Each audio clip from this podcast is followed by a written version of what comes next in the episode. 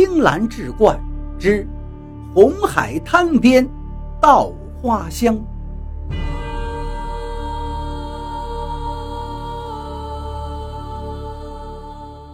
话说北宋熙宁8年，也就是1075年4月的一天，正在编撰城垒军营等建筑的营造法式的北宋重臣沈括突然被急召回京，令其出使辽国。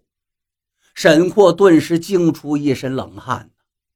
宋辽两国自1074年起，因为边界问题争执的你死我活，剑拔弩张，眼看着一场大战是即将爆发。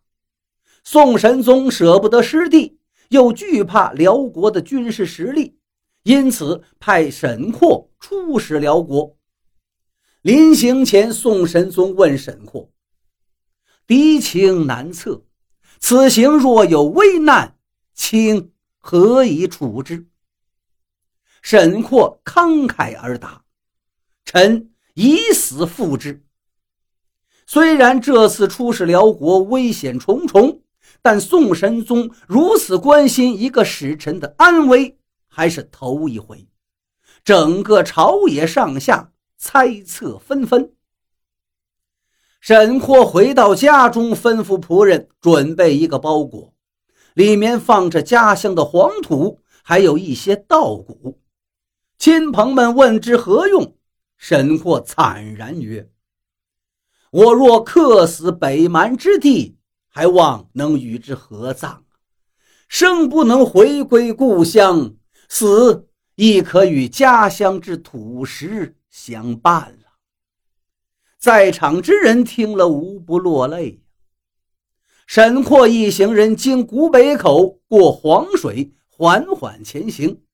一些契丹人的行帐陆续就出现了，他们安扎在辽河两岸水草肥美之地，牛羊成群散布在山间，三五成群的昆发少年飞奔于山间，纵横驰骋，飞射自如。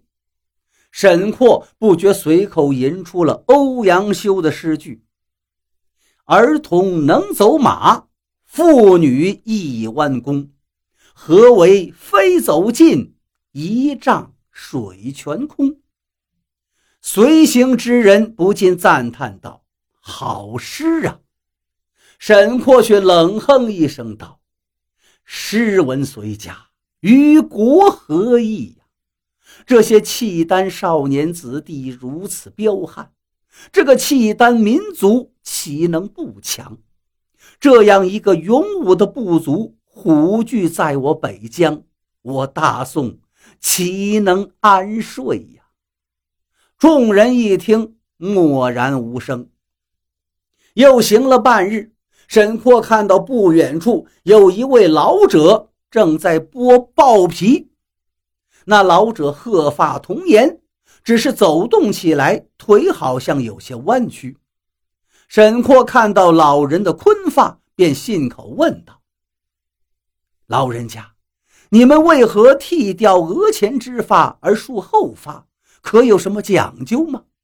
老人笑道：“也没那么多说道，只是为了骑射之时不挡住眼睛而已。睡觉的时候呢，能把后面的束发盘起来当做枕头。”沈括看了看老人穿的圆领左衽袍服，他这个衣服开叉在左边，于是猜测道：“你们这样的袍服也是为了骑射方便吗？”老人点头：“对呀，行马之时两侧顺势盖住人腿，使双腿免受风寒。”沈括又看了看老人的双腿，奇怪道：“可是老人家，您这腿为何还是这样啊？”老人苦笑道：“我这腿呀，并非骑马所致，只因北地风寒太重，我等又多居于行帐所致。”沈括听完，突然眉头一动，喜上眉梢。说话间就到了辽国的都城单于亭。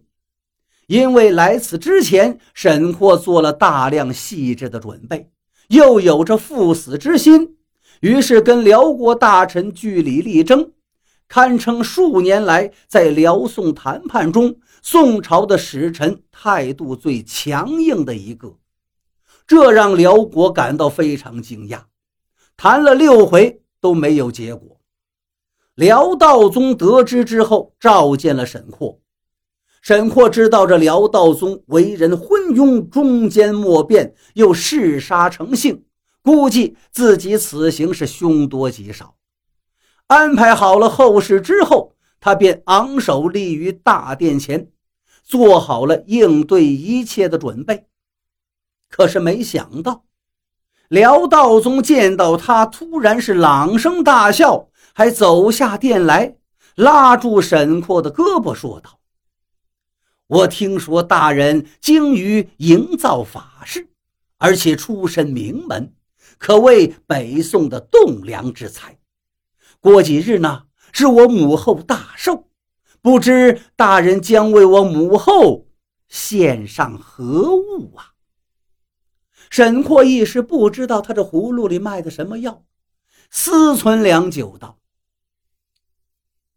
我们的营造之术不过是雕虫小技，难登大雅之堂啊。”那辽道宗却说道：“大人此言差矣，听说你的造车之术甚佳，不妨在这几日为母后造一车如何？”沈括觉得这不好推辞，便应允下来。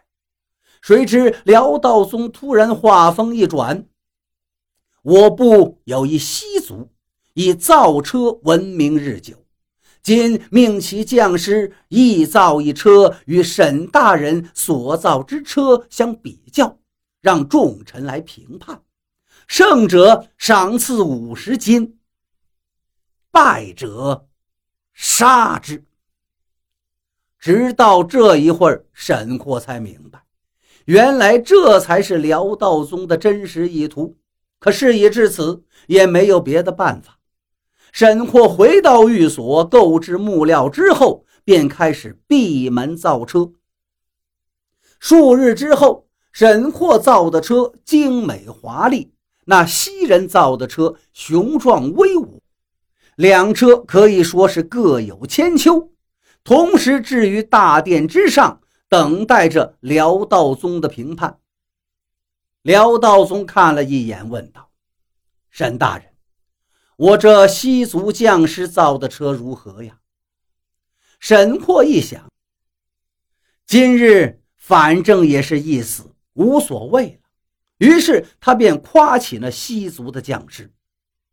西族匠师所造之车虽显粗糙，但可用于行军作战，而我造之车华而不实啊。